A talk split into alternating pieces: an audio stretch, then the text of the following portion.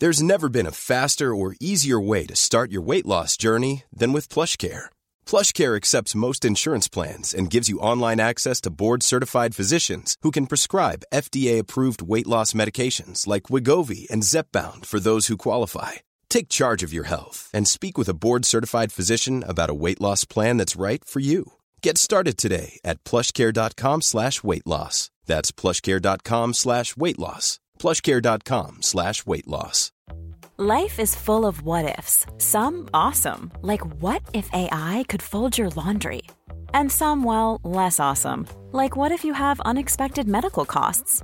United Healthcare can help get you covered with Health Protector Guard fixed indemnity insurance plans. They supplement your primary plan to help you manage out of pocket costs. No deductibles, no enrollment periods, and especially no more what ifs. Visit uh1.com to find the Health Protector Guard plan for you.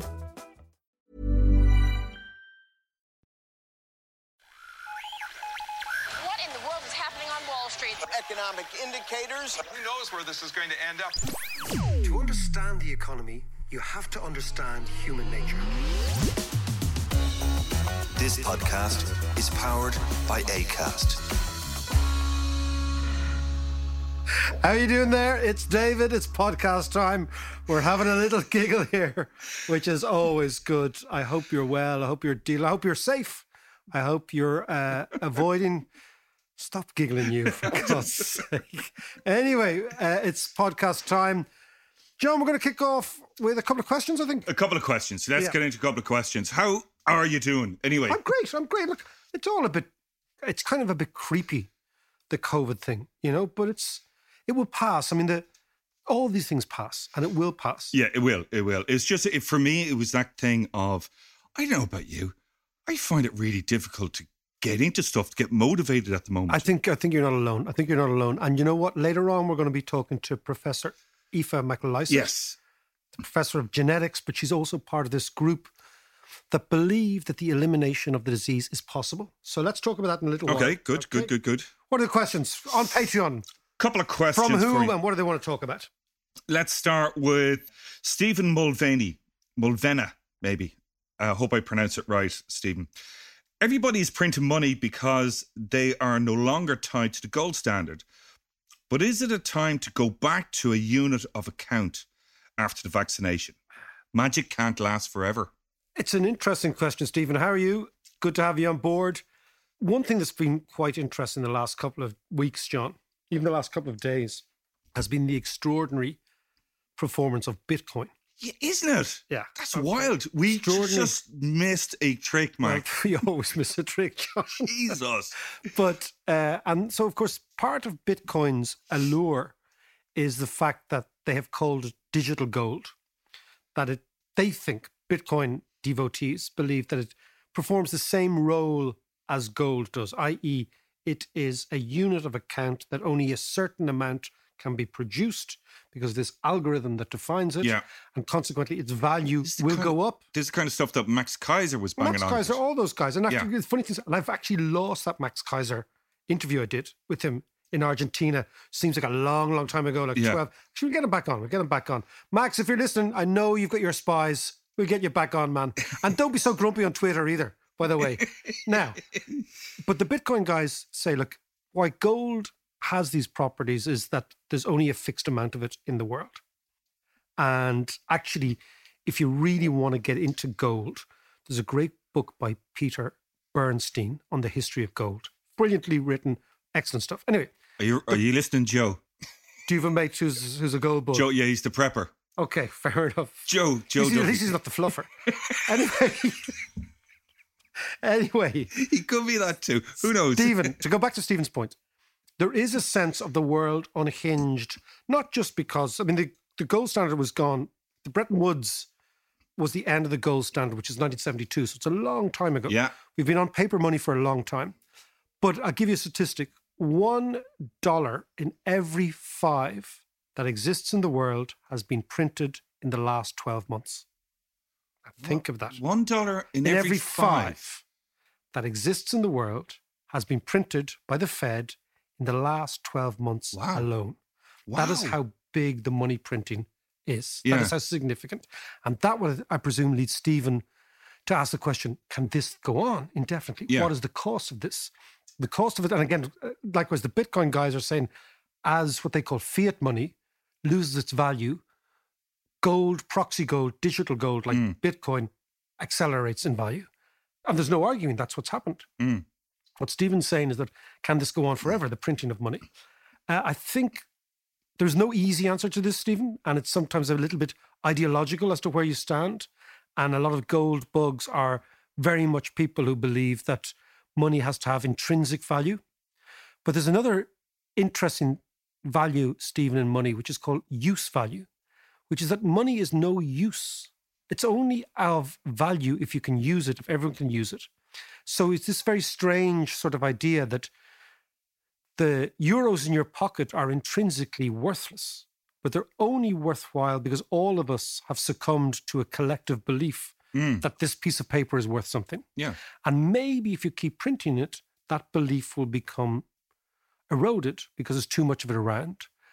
I don't think, Stephen, to answer your question, we're going to go back to the gold standard. I don't think we're going to go back to some unit of account that is fixed in value. But I do think that there will be a huge effort on the part of central banks over the next five or six years to try and rebalance the economy, to take out what they would call the surplus dollars.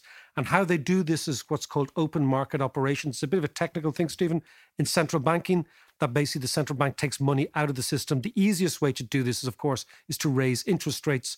But there is a fear, you might remember, and go back to our discussion with David Rosenberg of about two months ago, where there is a fear that if you raise interest rates when there's so much debt around, that in fact the debt pyramid will collapse. So basically, what is happening, Stephen, is there's four or five competing factors. My sense, though, is that this is my sense, is that the central banks will continue to print money for quite some time to come. Is there a day of reckoning at the end? Maybe, but I'm not too sure. Uh, sorry, is this a stupid question if I ask? No question, John. Well, But apart from wh- some of the ones you Yes. down, down the boozer. But what is surplus money? Like all money is is useful and used. So it's it's money that is not necessary to keep the economy at this level of growth. So imagine that Says who? Uh, Well, that's a very good question. Imagine at any at any so for example, a good indication of surplus money would be negative interest rates. Okay. When interest rates are negative, it Okay, means there's actually too much money around. Yeah, get So what you want to do is you want to go to positive interest rates. And the reason you want to go to positive interest rates is that if money should have a value, the rate of interest should be positive. Right. Right. And the reason being because money has some value. If the rate of interest Yeah. is negative, then money has no value. So this is what Stephen's grappling with. Okay, yeah, yeah, And it yeah, is yeah, kind of tricky stuff. It is very tricky stuff. My own sense is that, and I know it's probably not going to sound uh, very definitive, Stephen, but I'm somewhere in the middle on these discussions. I don't believe. Wishy washy. I know. Me- Centrist dad. That's me. Centrist dad. Hope that answers your question, Stephen. Okie dokie. On to the next one. And actually, this is very relevant to what we're going to be talking about in a little bit. This one is from Katrina Sheridan. And uh, she says the GAA is the best infrastructure for deployment Of the vaccine. Of the vaccine. Okay, good, interesting. Why idea. don't we build an open digital booking system for appointments? You know, basically go to your local GAA club, could be manned by GAA volunteers, etc. Anyone who can hold and administer a, a syringe, you know? Yeah, well, I think that's a, that's Katrina. So it's Katrina. Yeah. Chen- Hi, Yeah, How yeah. are you, Katrina? Hope all is well. You know, it's interesting. We we talked to Dan Ariely last week about the Israeli approach, and when I was doing a little bit of research for that, I was googling online about the Israeli approach, and they had like drive-in vaccine. They've Hmm. drive-in, so you drive in to give you jabs, like drive-in McDonald's to give you jab. Yeah, you go yeah, right. yeah. So I think, Katrina, the only downside in that suggestion is that the vaccine that we are using now, the Pfizer vaccine, has got a temperature dilemma. It has to be stored at very, very low temperatures. However, the Oxford vaccine, the one that the British are using, does not. It can be hmm. stored at, at room temperature. So interesting. We're going to get onto this, Katrina, but you're right. The vaccine dilemma is twofold. One is a production dilemma. Is there enough out there? But in terms of actually getting it done and getting it into the system here and getting people vaccinated, it's a distribution dilemma. And it's very clear that the Israelis are basically avoiding vaccinating in, in big hospitals and they're disseminating down to the locality. Mm. So they're saying, okay, how many people live in this locality? Away we go. And therefore, you're absolutely right. The GAA is an infrastructure that could be used if we use the Oxford vaccine. Local dentists, local pharmacists, local Yeah. doctors. There is the potential to do it here. The question then is how do we roll it out? And do we have this, what they would call supply chain problem? That if we were to go through hospitals, then it'll be chaos. But I think, Katrina, that seems like a fairly sensible idea if we were going to use the Oxford vaccine. Yeah. So I want to talk now to Professor Aoife McLysaght. Really, really fascinating person, great fun. But she's part of a scientific group that believe that we can eliminate disease still and that we should go into full lockdown now in order to be able to come out and then to manage the situation like the New Zealanders. So why don't we talk to Aoife and then we're going to come Okay. back about the vaccine. Aoife, how are you? I'm well, thank you. Aoife, like, how did we become the worst in the world in terms of COVID? Yeah, it's pretty disastrous. Um, it's not totally clear. I mean, it's partly a bit of bad luck, I think, you know, just to be fair. You know, somebody had to be worse and it happens to be us right now. But we did have a lot of things that piled up on top of each other in the month of December. You know, we came out of our second lockdown with the cases still quite high. That's the first thing. You know, we we had our plan, which was to get them down to about 100, which wasn't a good enough plan, in my opinion, but that was the initial plan, and they didn't get down there. So we opened up when the cases were too high. Then um, this opening up gave people permission and invitation, in fact, to start moving around and doing things. You know, what's the point in opening up social venues if it isn't to go there and to socialize? So, and then there was Christmas.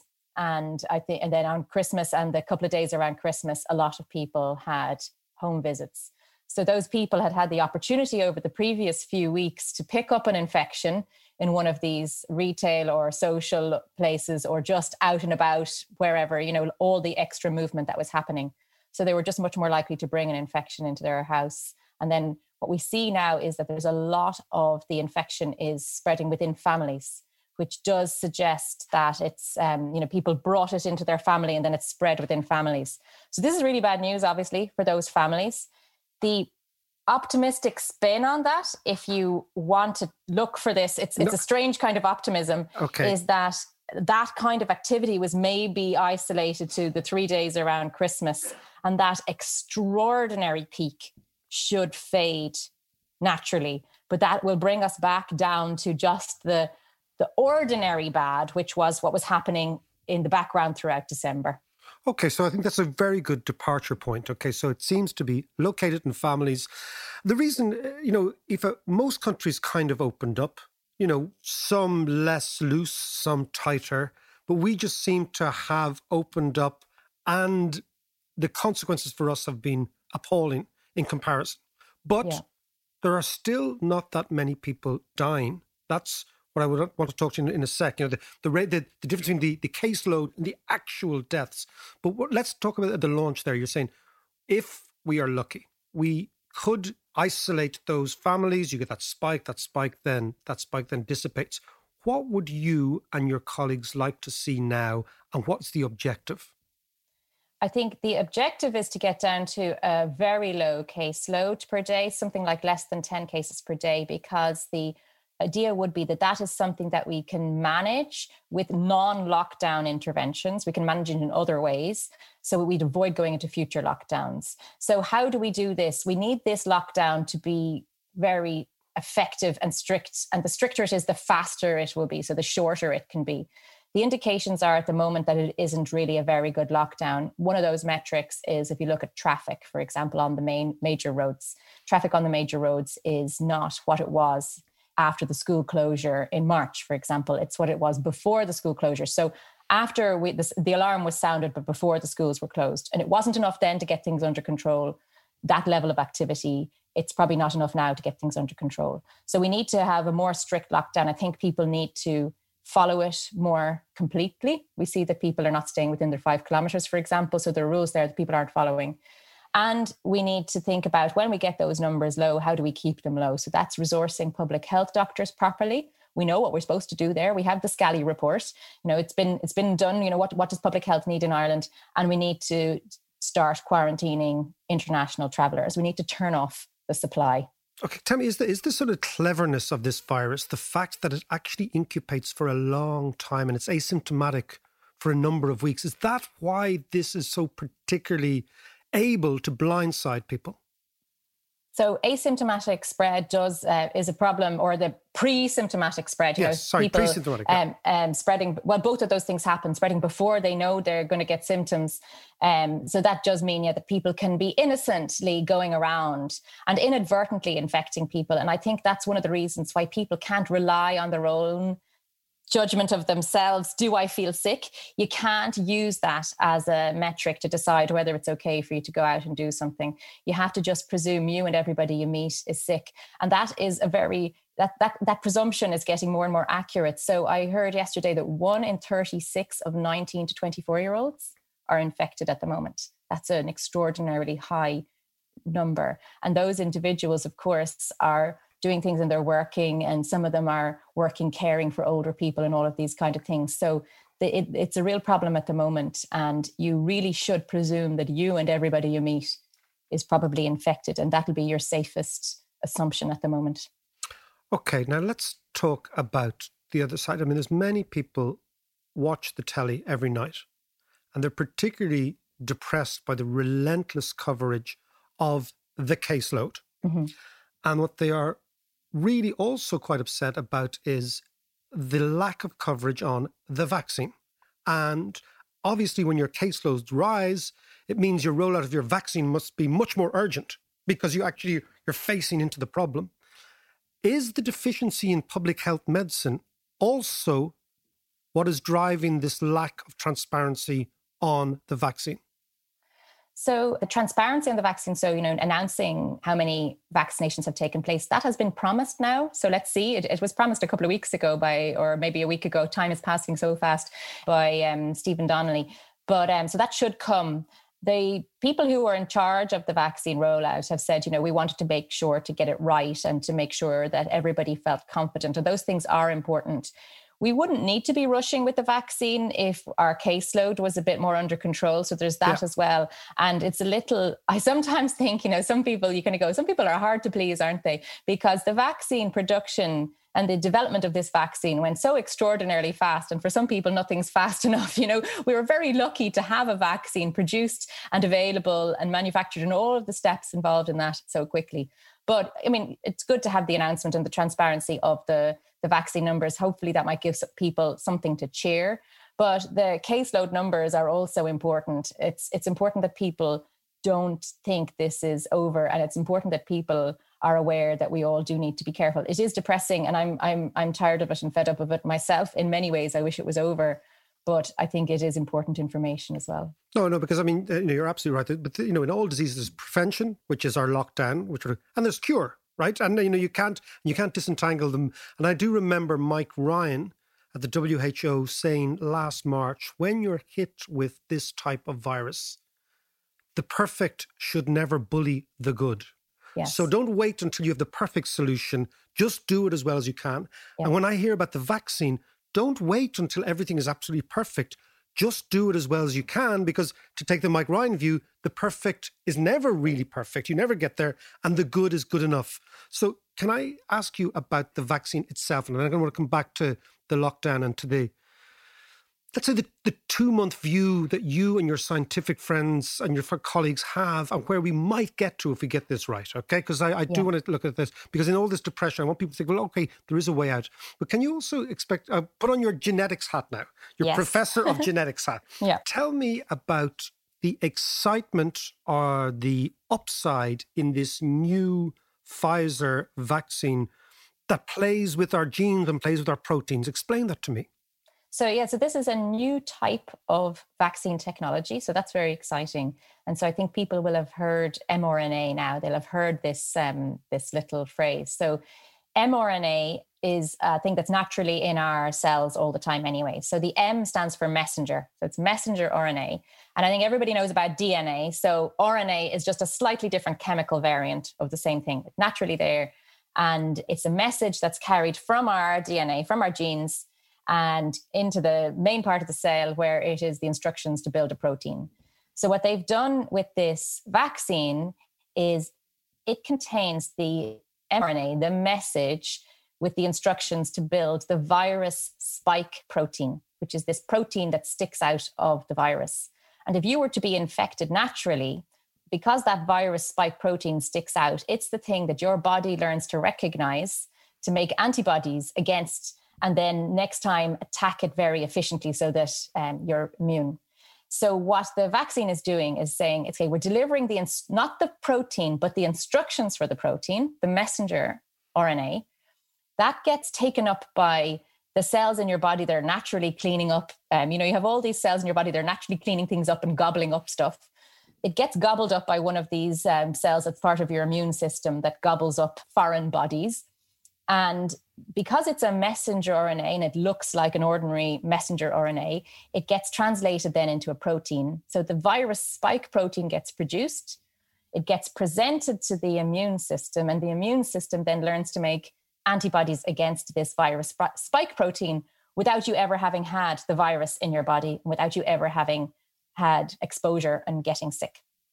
So, this is a new type of vaccine technology. Other types of vaccine technology would be giving you, older types would have been giving you something like a kind of a weakened version of the virus. So, one that will be enough to look like the virus, looks like the virus, but doesn't make you sick, kind of thing or a dead version of the virus or something like that. And that technology is slower. It's a slower manufacturing process. So, for example, the flu vaccine every year is grown inside chicken eggs, which is why people who are allergic to eggs will be advised not to get the flu vaccine. So, and that takes time, you know, so you're you're physically growing it in big big factory loads of eggs. Um, whereas this one can be manufactured more in like what seems more like a chemical manufacturing process. What is always intriguing about science and diseases and viruses is that, and it is amazing that the men and the women in the white coats have come up with so much extraordinary innovation in such a short period of time. But the unintended positive consequences of the amount of effort going in to fight this vaccine is a sort of a biotech shift a kind of a once in a generation shift that might not have happened in the absence of COVID. Okay, in terms of the energy, the resources, the money that's put into it. Now, in terms of other sort of diseases like cancer, for example, what are the biotech consequences of this innovation in yeah. COVID? Well, I'll just jump in on one of the things you said there. It's not that this wouldn't have happened in the absence of COVID. And it's very important to remember that this couldn't have happened except for the fact that people were working on these kind of things anyway. So the okay, thing is okay. that people were ready to go. There's there's a lot of work going on and you know in science we talk about what they call basic research which is you know trying to explore new things. And a few years ago the idea of an mrna and messenger rna based vaccine was quite fant- like it was a fantasy you know? So and and it turns out its time came just at the right moment and we were extremely lucky. But that's because of advance investment and you know an advance work that's been going on.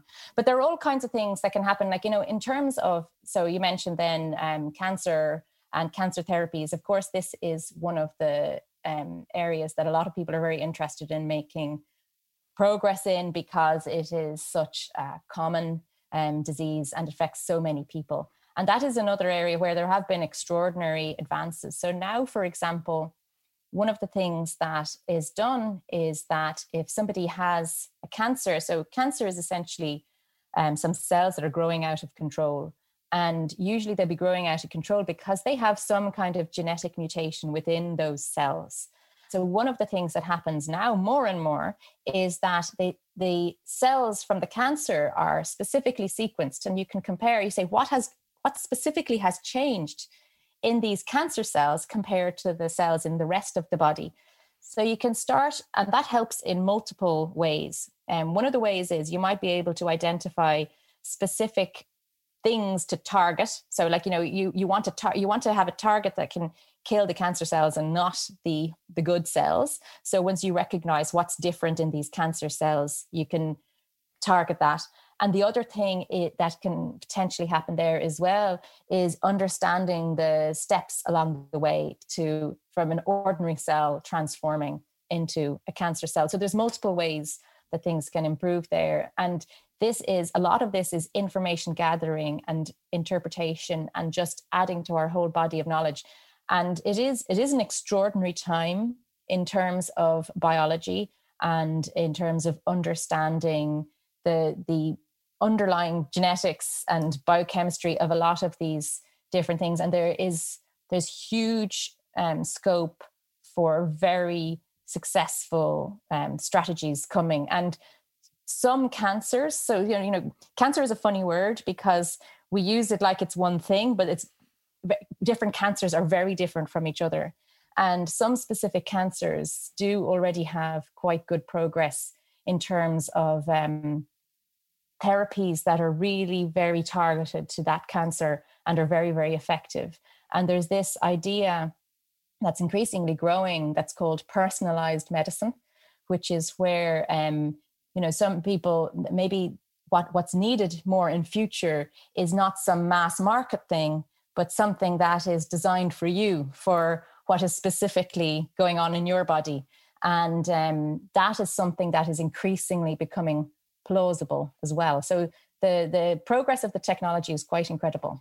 Well, I mean, I, am gonna I'm gonna come back and, and discuss uh, later on this the idea of the emergence of biology as the dominant or the potentially dominant science in the 21st century, as opposed to arguably physics and, and whatever in the 20th century. But let us conclude on your vision for what could be done here with respect to COVID, with respect to lockdown, the next six to eight weeks, and what you see is possible with a firm lockdown?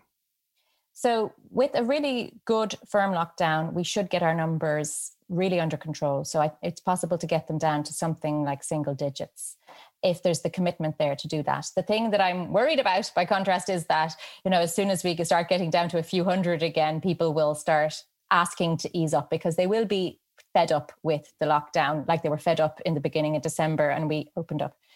So if we do these things, we can get the numbers under control. Then we can control them with these other mechanisms, non-lockdown, like I mentioned already, public health measures and these kind of things.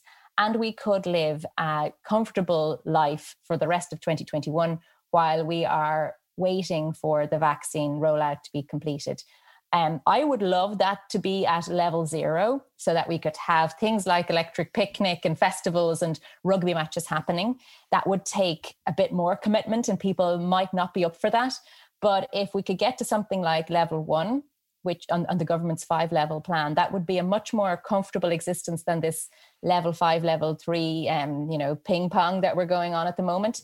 And it's something that we could keep as a stable situation for the rest of the time until the vaccine is available. And that would be much, much preferable. Not only would it be more comfortable for people in terms of their everyday lives, we'd also be talking about saving a lot of lives in terms of the deaths from this disease, taking the pressure off the hospitals, and then all the secondary effects in terms of you know people who are dying from non-COVID things or their non-COVID care being put off because of the strain on the hospital. So um, all of these things will be better and we can have a, a more comfortable life. Maybe we can have hugs again. Aoife, uh, we will leave it there. Professor Aoife McLysaght, thank you so much for chatting to us. And we'll actually come back to the extraordinary innovation in biotech at a certain stage when hopefully this thing has passed. So talk to you soon, Aoife. Take care. My pleasure. Thank you. Bye.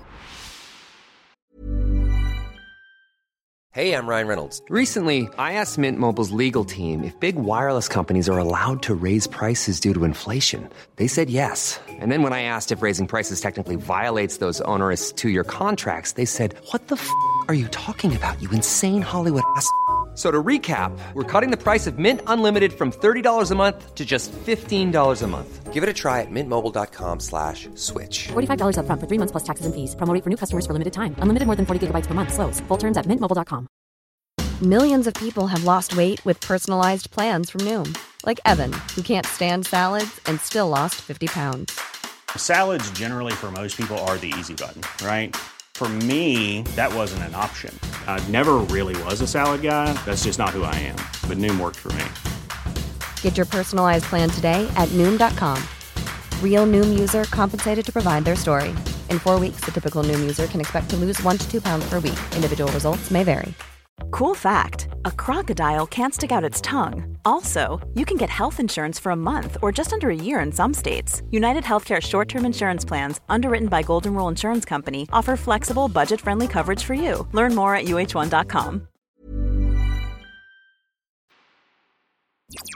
So, John, I mean, Aoife there, I, I think most people now would go for the full lockdown quite happily. Well, there's no choice.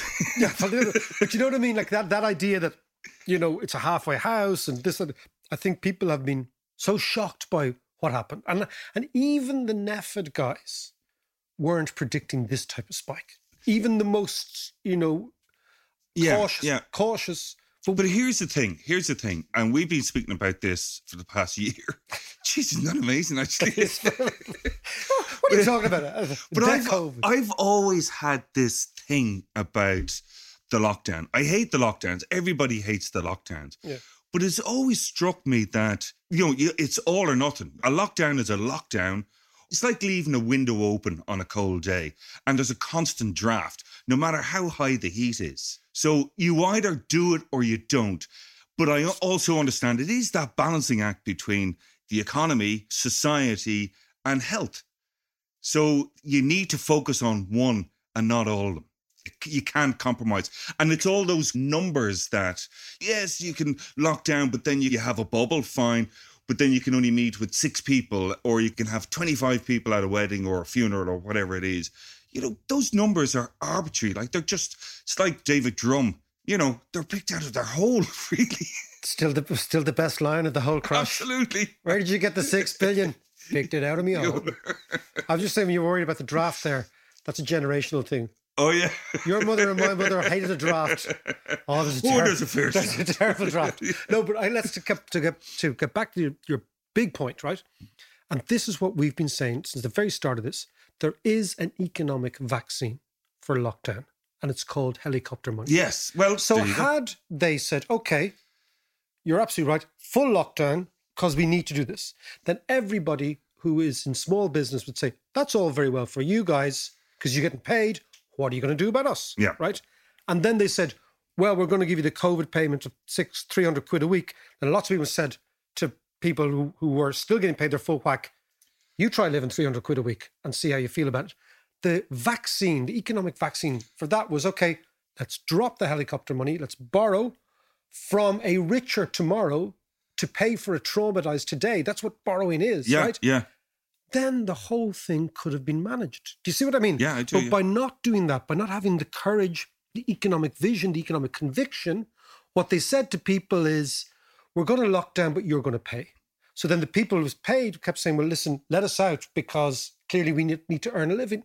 Whereas that they said to you, to everybody, we will maybe take 6% of GDP, maybe 5% of GDP, maybe 10% of GDP, and we're going to drop it into the economy right now. We're going to borrow for that from the ECB.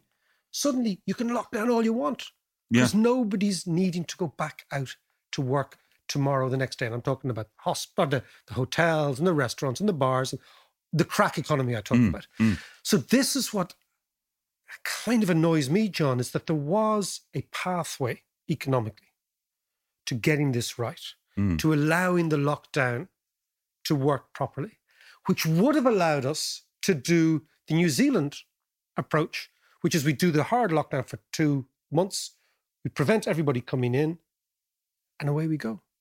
So again, it's a failure of economic vision as well as a failure of medical Yeah. cojones. Yeah. But like at the end of the day, like your brother Dickie Connor's in, in Connor, hospital. Connor is in hospital at the moment. Connor's been on the flat of his back for the last two weeks. By the Um, way, uh, John's brother is Connor. He's known to everyone as Dickie Davis because if you were brought up in the 80s, there was a great uh, commentator called Dickie Davis. And he was big Connor tash on him, yeah. Big, a big Ronnie, a fine Ronnie, kind of a Marty Whelan esque Ronnie. Yes, it is. Like, yeah. It is, exactly. It's a sort of a Narcos Mexico. But poor Ronnie. old Connor, like, and I, I, I really do feel for him because, and get well soon, is Connor. he? Is he up the road? Is he he's in up the road, yeah. He's Right, in okay. Michael's. And this is the weird thing about COVID as well. It got into his house. Into the family, like Aoife was saying. Yeah. Yeah. Right. Uh, came in through the draft. Came through the draft, exactly. Who left that window open? It's up there beside the immersion. But- so they all- crimes against Irish Yeah, families. exactly. But they everyone got it in the house. He got it worst of all. And so he was literally on the flat of his back for for two weeks, you know, uh, coughing, spluttering, finding it really hard to breathe. Susan, his wife, got it, and she has the cough, not feeling 100%, but actually not bad. And she spent her time looking after Looking Connor. after him. And the Um, kids are okay. And the kids, well, Lara got it, and all she had was scratchy throat. So it's a really weird thing. And you know, my other brother, Tony, in London, same with him. He was on the flat of his back for two weeks, and his wife, Christine, was was sick, but was fine.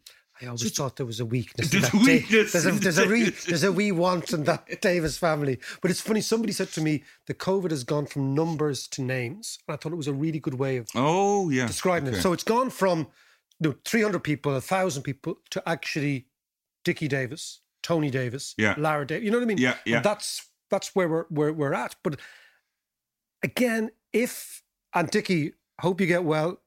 We'll be looking forward to a few scoops quite soon. And then you can tell us all your war stories, these wounded stories, right? Yeah. Okay. Should have seen when I was in the flat of me back in Michael's. Uh, but, you know, I think Paschal Donohoe say, okay, we're going to helicopter the money in for the next eight weeks, Mm. allowing Micheál Martin to say, we're locking down. You've no economic discussion, you've no business discussion. That's Yeah. over. Yeah. And we go for it. That's it. That's the solution. Yeah, and here's the other thing as well is uh, you know the way the ECB are coming up with Europe-wide strategies Yeah. and solutions for for COVID. You know, sh- lockdowns would have worked an awful lot better, I think, if it was European-wide. So there wouldn't Yeah. be this kind of. Do you know what I mean? I know it's but much much but. That's one of the problems with the EU. So the EU is this sort of very unusual creature where you have the European Council, which is the Council of Ministers that Mm. actually runs it, and they're answerable to every parliament, right? And the European Commission gives suggestions, but they're the bureaucracy, but they've no huge power. This is what the Brits never understood that all the power is in the European Council, and the Brits had a veto. yeah, So the yeah. Commission is only the bureaucracy. And then, of course, you've got the sort of slight Mickey Mouse European Parliament, yeah, which yeah. doesn't have any real power, should have more power, but doesn't have any real power. But I think even still, I don't think we can do it in Europe. We could do it, but you'd need a much more federal system. Sure, I. I, I know, no, I understand that. yeah. But one other thing I want to just touch on is this morning, John, I went on the HSE website in order to figure out where my mother will get the vaccine, yeah, from whom, when, how. Yeah. Right? There is nothing. You go on the HSE website, go on it, type into Google, where do I get the vaccine in Ireland? Up will come the HSE website. It's all these, we will vaccinate the old, we will vaccinate the yeah, yeah, yeah. There's no detail, so nobody knows where to go. I mean, it is phenomenal. And we talked about this before. It's a supply chain issue. And yet, Ireland has probably got the highest percentage or concentration of supply chain professionals in any country in Europe because our whole economic model is based on supply chains. Mhm. And you go on it, and it's deeply frustrating now because what we're finding is the cases are going through the roof. The older people who are locked down are saying, How can I be vaccinated? And there's no information. I mean, it's really atrocious. Mm. You know, and your mum's the same. So, I mean, I come back to that idea that we've got prevention, prevention, which is our our lockdown strategy, and cure, yeah, which is community immunity acquired either by a vaccine or by exposure. We don't want exposure because that clogs up the hospitals. So we want to accelerate the vaccine. yeah. And yet, if you go on it right now, there's no concrete information. There's lots of aspiration. You know, we will Sure. do this. We will, there's no concrete information. You turn up at your GP or you turn up at the pharmacy and we have your name on some roll and we will give you a text or we will write to you. Yeah. Nothing like that. I know we just seem to be so far behind. I mean, you you tweeted out the story about your mother-in-law. My mother in law and Andrea's mother got Hmm. the vaccine in the Presbyterian Hall in Holywood. Yeah, yeah, yeah. So they're even using church halls up in the north, you know. And, you know, they're rolling it out properly. Yeah, And what it does is it assuages anxiety. It's not that people say, I've got the jab, I'm going out nightclubbing, right? Yeah. I've got the jab, right? It just assuages the older people's anxieties about the future. Yeah. It's a peace of mind thing. It's a peace of mind thing. Yeah. That's the thing. But last thing on Aoife's discussion there, which I think is quite interesting, John, and we'll save it for another time, but it refers back to what we talked about the other day, is that maybe we're going into the century of biology.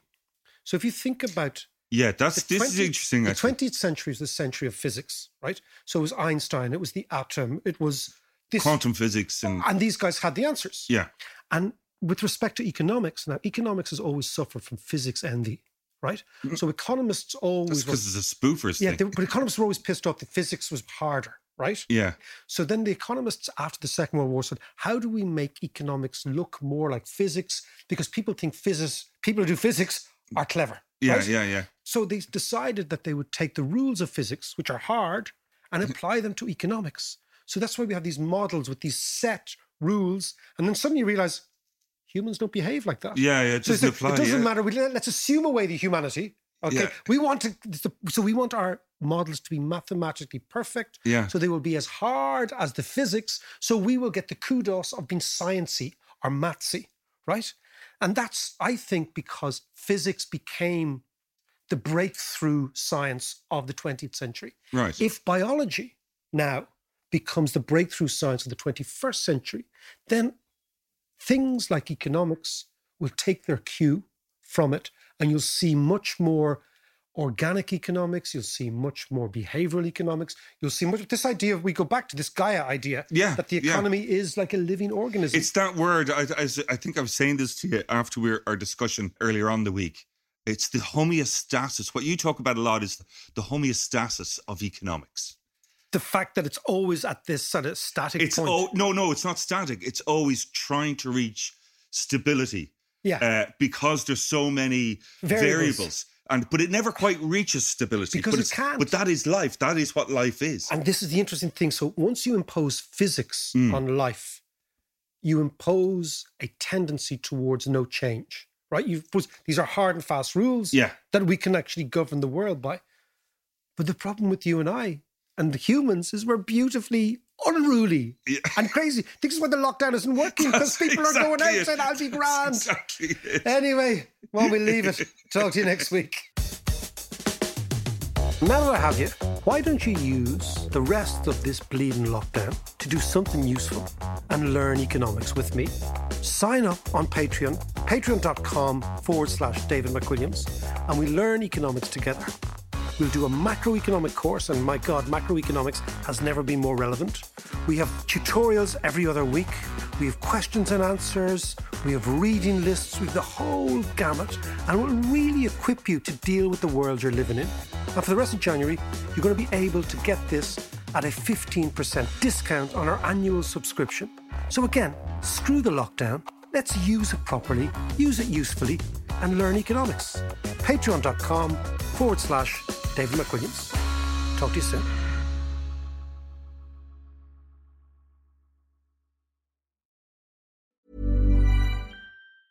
Hi, I'm Daniel, founder of Pretty Litter. Did you know cats tend to hide symptoms of sickness and pain? I learned this the hard way after losing my cat, Gingy. So I created Pretty Litter, a health monitoring litter that helps detect early signs of illness by changing colors, saving you money and potentially your cat's life. Pretty Litter is veterinarian developed, and it's the easiest way to keep tabs on your fur baby's health right at home. Go to prettylitter.com and use code ACAST for 20% off your first order and a free cat toy. Terms and conditions apply. See site for details. Planning for your next trip?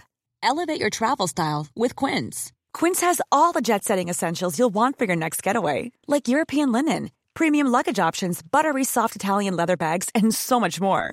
And is all priced at 50 to 80% less than similar brands. Plus, Quince only works with factories that use safe and ethical manufacturing practices. Pack your bags with high-quality essentials you'll be wearing for vacations to come with Quince. Go to quince.com slash pack for free shipping and 365-day returns.